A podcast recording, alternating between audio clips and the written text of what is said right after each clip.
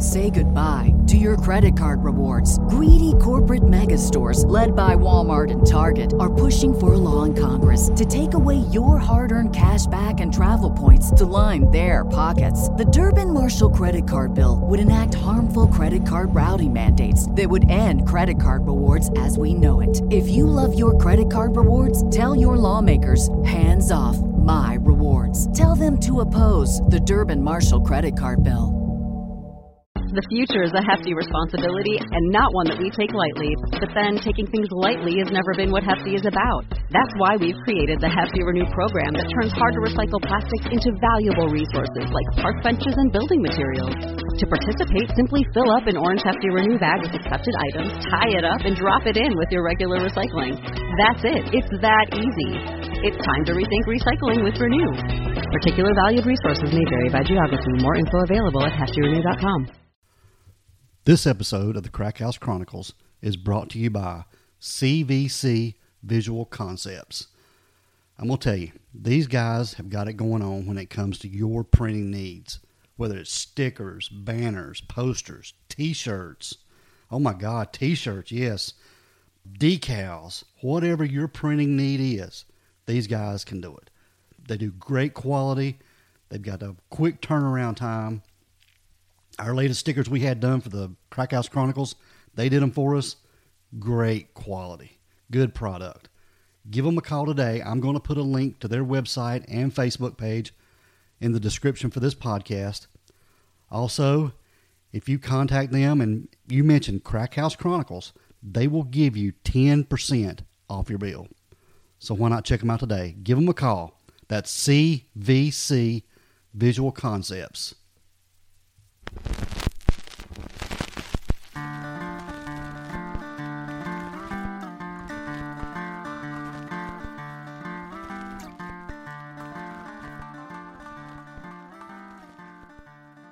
Hey, what is up, everyone? Welcome to the Crack House Chronicles. I am Donnie, your host, and with me is a man that says if he ever gets abducted and thrown into the back of a windowless van, he's going to be like, it's about damn time.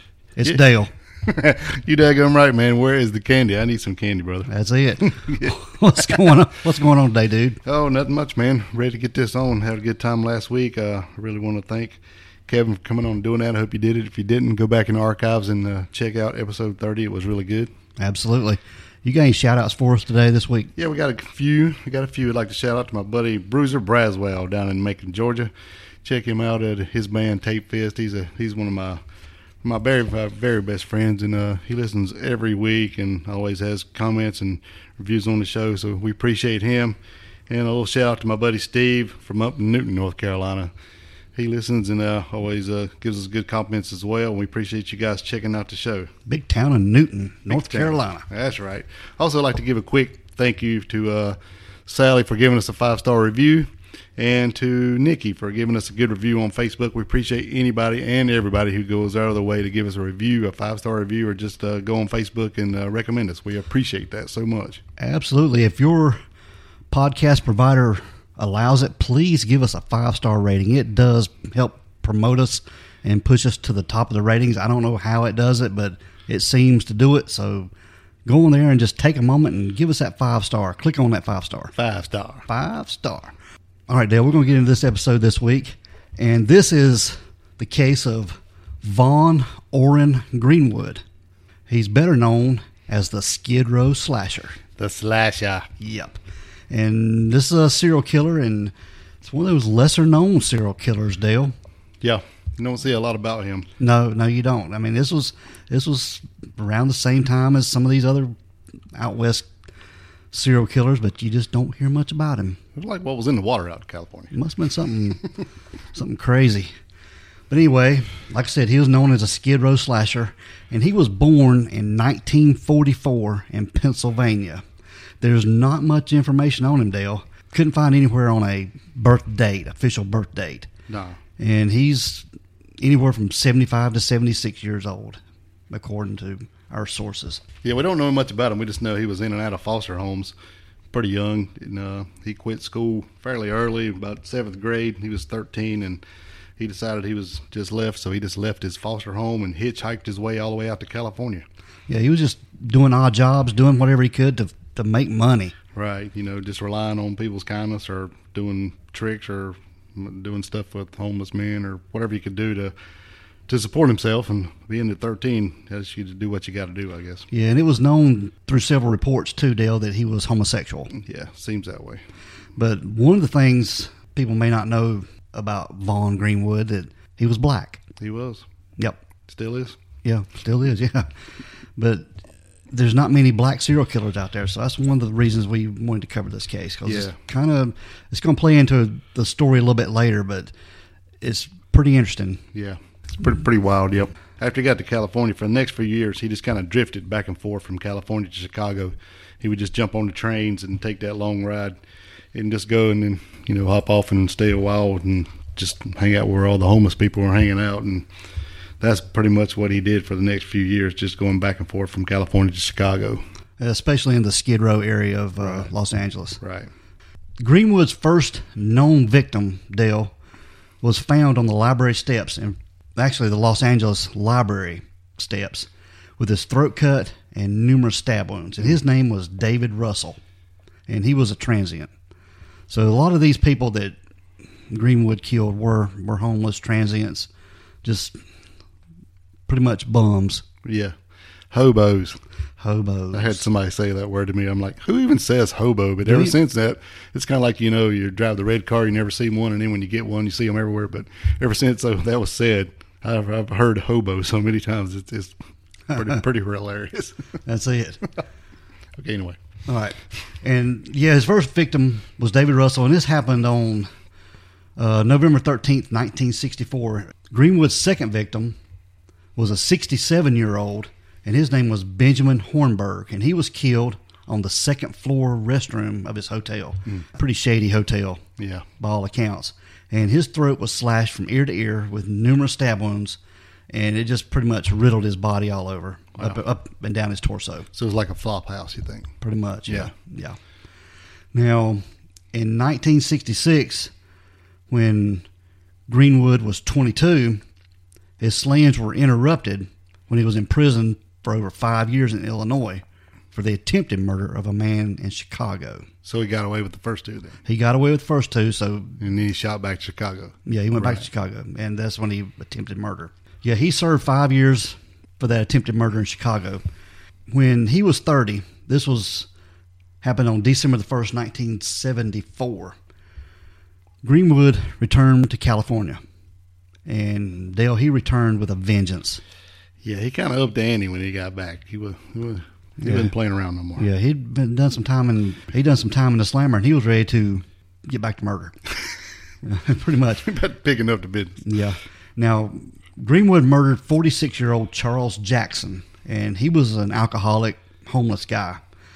And he actually murdered him on the spot where David Russell, his first victim, had been slain a decade earlier. That's pretty weird. Why do you think that was? I don't know. And everything I've read, all of his victims, it was like ritualistic. Yeah, It was like it's pretty creepy. Yeah. And some of the things he would do, he would uh, sprinkle salt around the body. Yep. And he would take their shoes off and point the shoes toward the body, like the toes of the shoe toward the body. Now, was this at the feet or the head? I didn't ever did see. I've read where it was that the the feet were point, the shoes were pointed at the body. So I don't know, but it was like kind of real, ritualistic. Right. I wish there were some crime scene photos, but we couldn't find Yeah, I anything. can't. You can't find nothing on this. they also had like cups of blood with some of them, right? I don't And know they- the, they- the first ones or was all of them. All of them. Okay. And they even said that he thought that he even drank some of the blood. Yeah, because he left a cup, a cup of blood beside the victim with the salt, and then their shoes. Right, and that was kind of his calling card. Yeah, and that's that's when they knew they had a serial killer on their hands. Hmm. And like I say, Dale, these when he returned to Los Angeles, these murders happened just bam, bam, bam. So like a couple days later, actually seven days later, on December the eighth, nineteen seventy four, Moses Yakanak, he was a forty seven year old Eskimo, hmm. and he was knifed to death in Skid Row Alley. That's that. He got a cool name though. Oh yeah, Eskimo name. That'd be Yakanak. And just a few days later, on December the 11th of 74, he murdered Arthur Dahlstedt. He was 54 years old, and he was slain outside of a, a building there in uh, Skid Row. So all this is pretty much in the same little area, right? Yeah, that's it. Now, just a few days before Christmas that year, on December the 22nd, 42 year old David Perez was found in some shrubbery adjacent to the Los Angeles Public Library. So by this, you're thinking Skid Row, this little area has to be fairly close to the library, right? Yeah, Because I, I had written one thing where it said the library had some rather large shrubs, maybe 10 foot tall out, out by it. So Prob- that's probably yeah. a good hiding place, I guess. exactly. I guess he celebrated Christmas and New Year's, so he didn't do anything between Christmas and New Year's. But uh, the following year, January the, the 9th, 1975, the body of this, I'm going to butcher this name, but it's Casimir Stravinsky. Stra, yeah, Stravinsky. Stravinsky. yeah. Yeah, Stravinsky. He was 58 and he was found in his hotel room murdered. So not just outside in the bushes, he was even going to to hotel room. So maybe he was having some kind of payment plan with this guy, Could have been. to say it nice. Yeah. Yeah, okay. And just a few days later, on January the 17th, 1975, a hotel maid found the body of 46 year old Robert Shanahan with a bayonet protruding out of his chest. Hmm. Who has a bayonet? They don't know the confirmed date of this, but it was in sometime between January the 17th of 75 and January the 29th was a 49 year old Samuel Suarez. And that was his final Skid Row victim. He was found in a little questionable hotel room. So I wonder if he was going with these guys to let me get money for sex or something, and then they wouldn't pay him, or Very just, possible. or he just wanted to kill him anyway. Maybe he took the money and paid him. It had been reported I mean, that he him. was he was doing tricks to make money. Right. So yeah, that's that's probably what it, you know he wouldn't pay him, then he just kill him. And on January the thirty first of seventy five, a cash register mechanic. Do they have cash register mechanics? Probably not now. No. But um, a cash register mechanic, he was a 34 year old Clyde Hayes, was found in his Hollywood home that was murdered. Uh, that, I don't guess that was a Skid Row area. Now, this is when he had moved on up. I think from a Skid Row, he moved up to the Hollywood area. Yeah, he was expanding out his business. Yeah, he probably thinned it out pretty good down there and need to move on up. I guess people were Skid Row area knew people were getting killed. Yeah. And they were, yeah, hey, we need to Get out of here. yeah, stay in our cardboard box at night or something. Now, by this time, Dale, the Los Angeles detectives they had formed a, a profile of this guy, and this is what they came up with. All right. He was just the the serial killer that they had in their description was a white male in his late twenties or thirties, six feet tall, 190 pounds, with shoulder length, stringy blonde hair. A psychiatric profile published on the morning of Clyde's murder described the killer as sexually impotent coward, venting his own feelings of, on hapless derelicts and drifters. Yeah, that's close, isn't it? They're almost spot on. They, uh, they were they were in left field on this one. Yeah, this guy. Oh my God, they they they couldn't got some more far away if they'd have tried. Yeah, this is this. Yeah, it, it didn't even describe Greenwood at all. No. So, but he was further described as friendly, poorly educated loner, probably homosexual, with an unspecified physical deformity. So they had the homosexual They part. might down. have one part out of the whole story, right? Yeah, I guess you know them seeing the bodies of male victims. You know, they probably deduced that he was homosexual. That's, Right. that's probably where they got that from. But yeah, they were they were totally wrong on his profile. Yeah, not even close. No. On February the 2nd, 1975, Greenwood invaded the Hollywood home of William Graham. He assaulted him with a hatchet before a house guest he had named Kenneth Richer intervened, and both men plunged through a plate glass window. Now, this is according to all reports Right. that we've got, but we have a different account that we're going to get into. And it says, too, that Greenwood fled on foot to the home of actor Burt Reynolds. And the report says that he carelessly dropped a letter addressed to himself in the driveway. Right. And Dale, at this time, we're going to listen to the interview with With Burt Reynolds. on the Dinah Shore Show. Right. we were together, and, and I, as usual, either didn't come home or did come home or whatever. And on this particular night, I don't know why, I came home at about 3 in the morning. And there was a man called, I'm going to I'm gonna condense this story real fast. There's a man called the Skid Row Slasher who Oh, had killed oh, I forgot. Uh, they think about 23 people, you know, cut them and.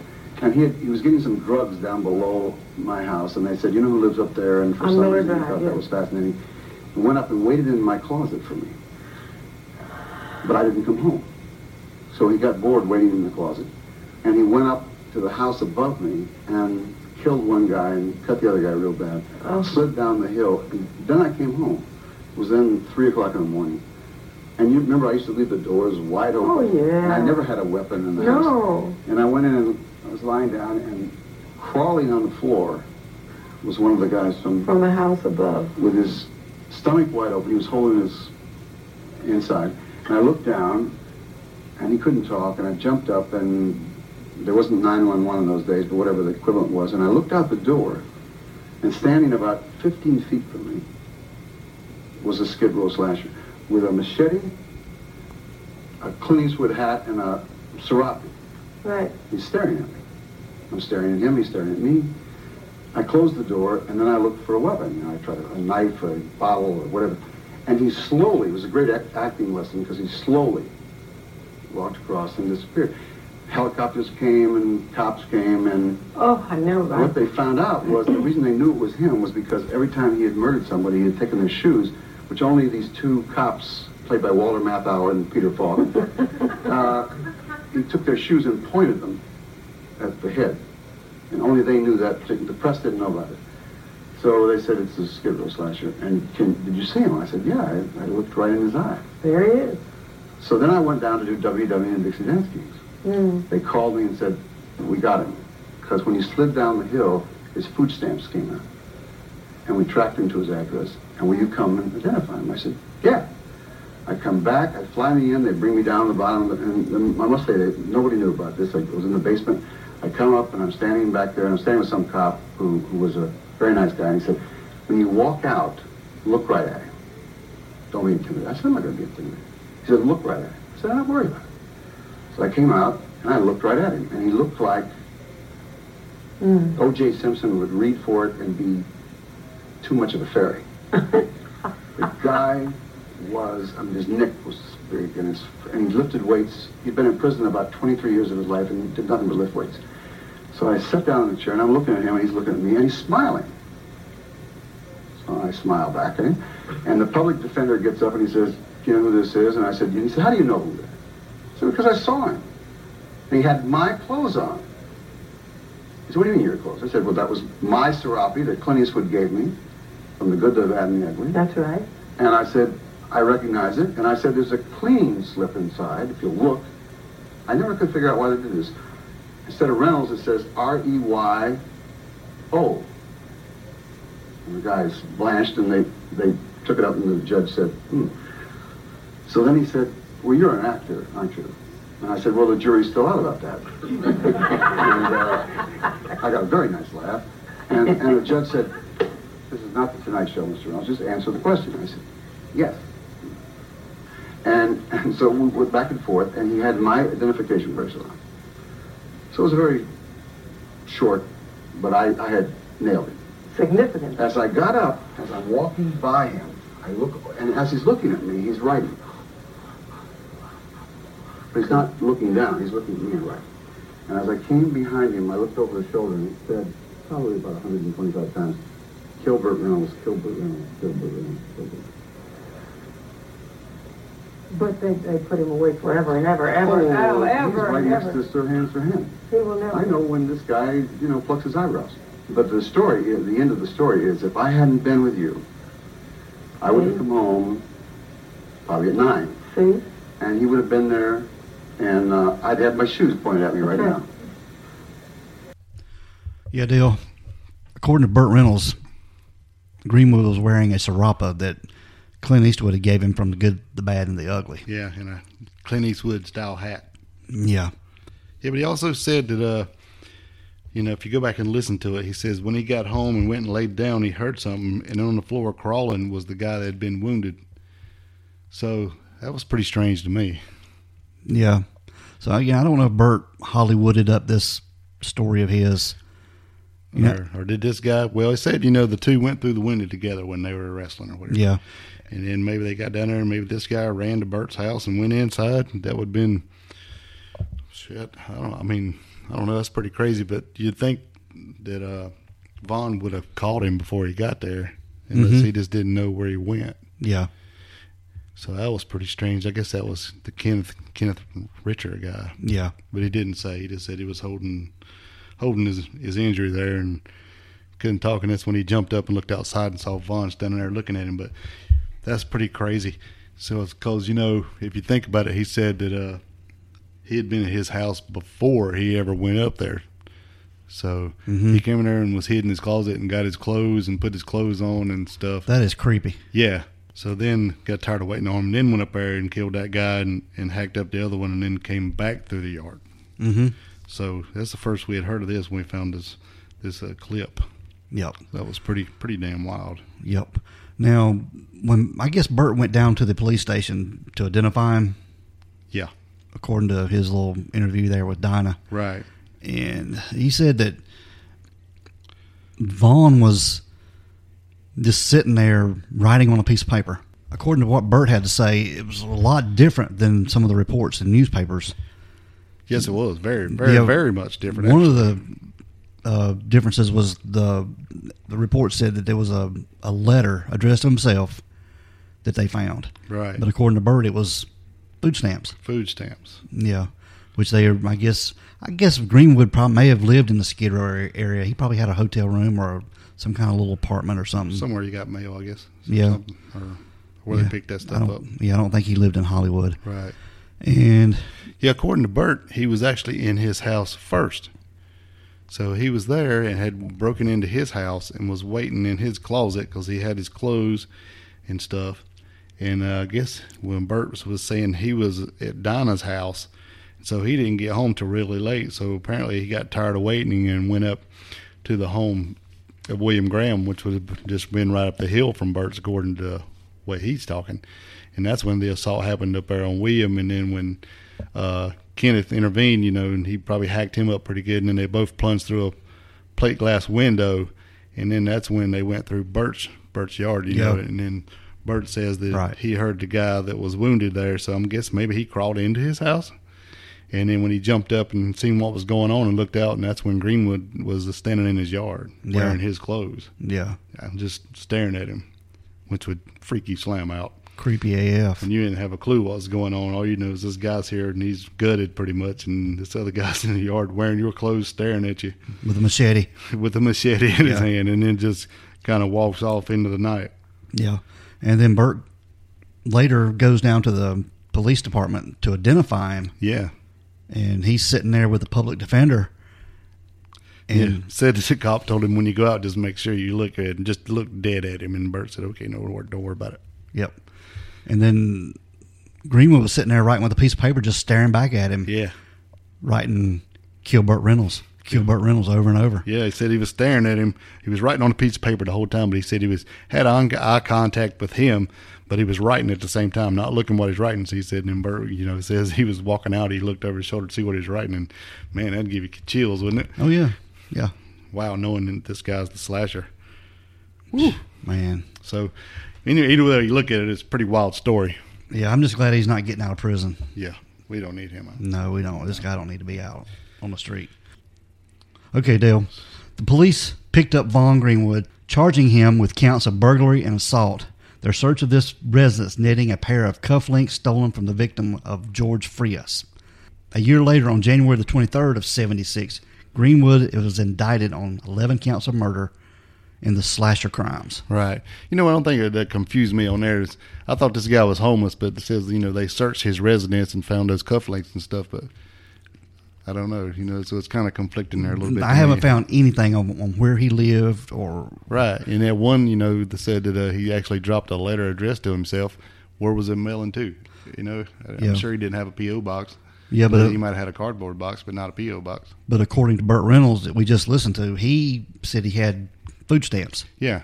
So I don't know. I guess it's just conflict. You know, of course, Burt might have Hollywooded his story up a little bit. Could but, have, but But then again, it's his own words, and this is what happened. So yeah. And this interview with Burt was on the Dinah Shore show, Right. And I think it. You know, this was back in the '70s, so I figured it had been pretty relative on Burt's Yeah. mind. yeah, oh, definitely.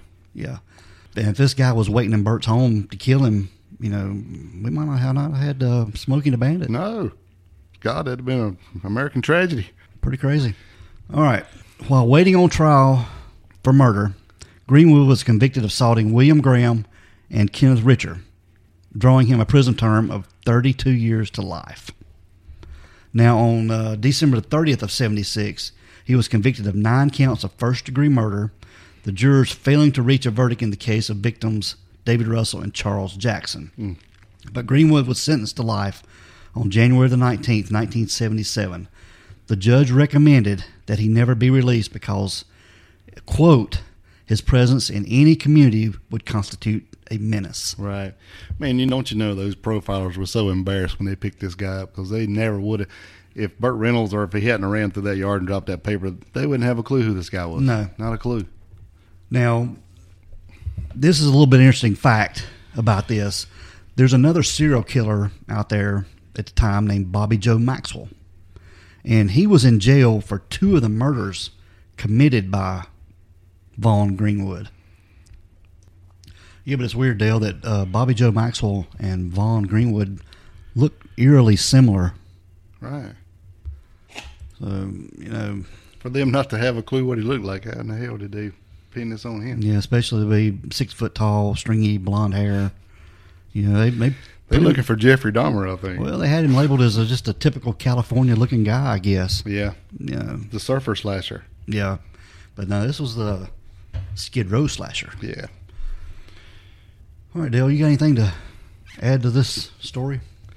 No, it's just pretty cut and dry. There's not a whole lot that they know or that we could find out about this. It's pretty much, you know, when and where and who it was, who got killed and how they got killed. But we can kind of go back and talk about that cup of blood stuff if you want. It's kind of strange. It's uh, kind of what drew me into the case at all when I was searching for a, a new victim per se for our uh, for our podcast. And uh, when I looked him up and it was talking about he'd take the shoes and point them towards victims, and then it'd be a cup of blood where it looked like he drank the blood, where they, they never said if he did or he didn't, or if it just looked like it. And then the salt. What was up with that? I don't know. That was strange to me. It sounded like something off of Supernatural, you know, where they put the salt around to keep the demons in. yeah, some kind of yeah. It was uh, just a ritualistic thing he had.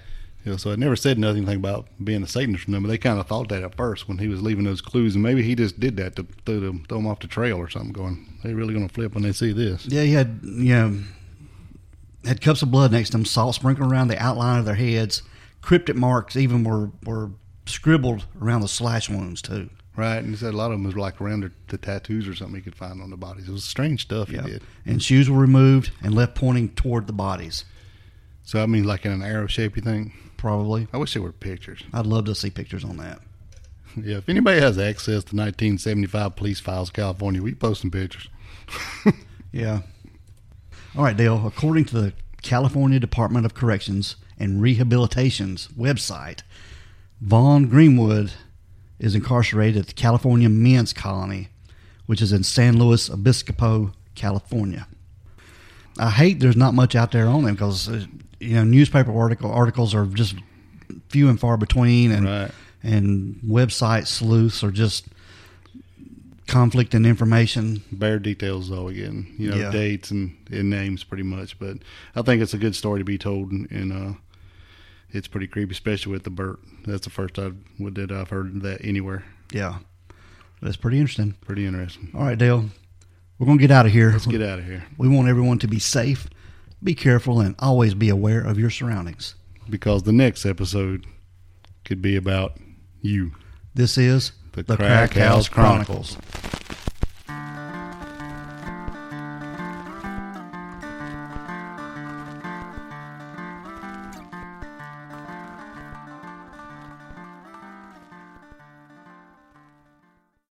If you own a vehicle with less than 200,000 miles and have an auto warranty about to expire or no warranty coverage at all, listen up. CarShield has a low-cost month-to-month vehicle protection plan that covers more parts than ever. Visit carshield.com/audio to find out how you could pay almost nothing for covered auto repairs. Drivers who activate this vehicle protection today will also receive free roadside assistance, free towing, and car rental options at no additional cost. Get your free quote today at carshield.com/audio. That's carshield.com/audio.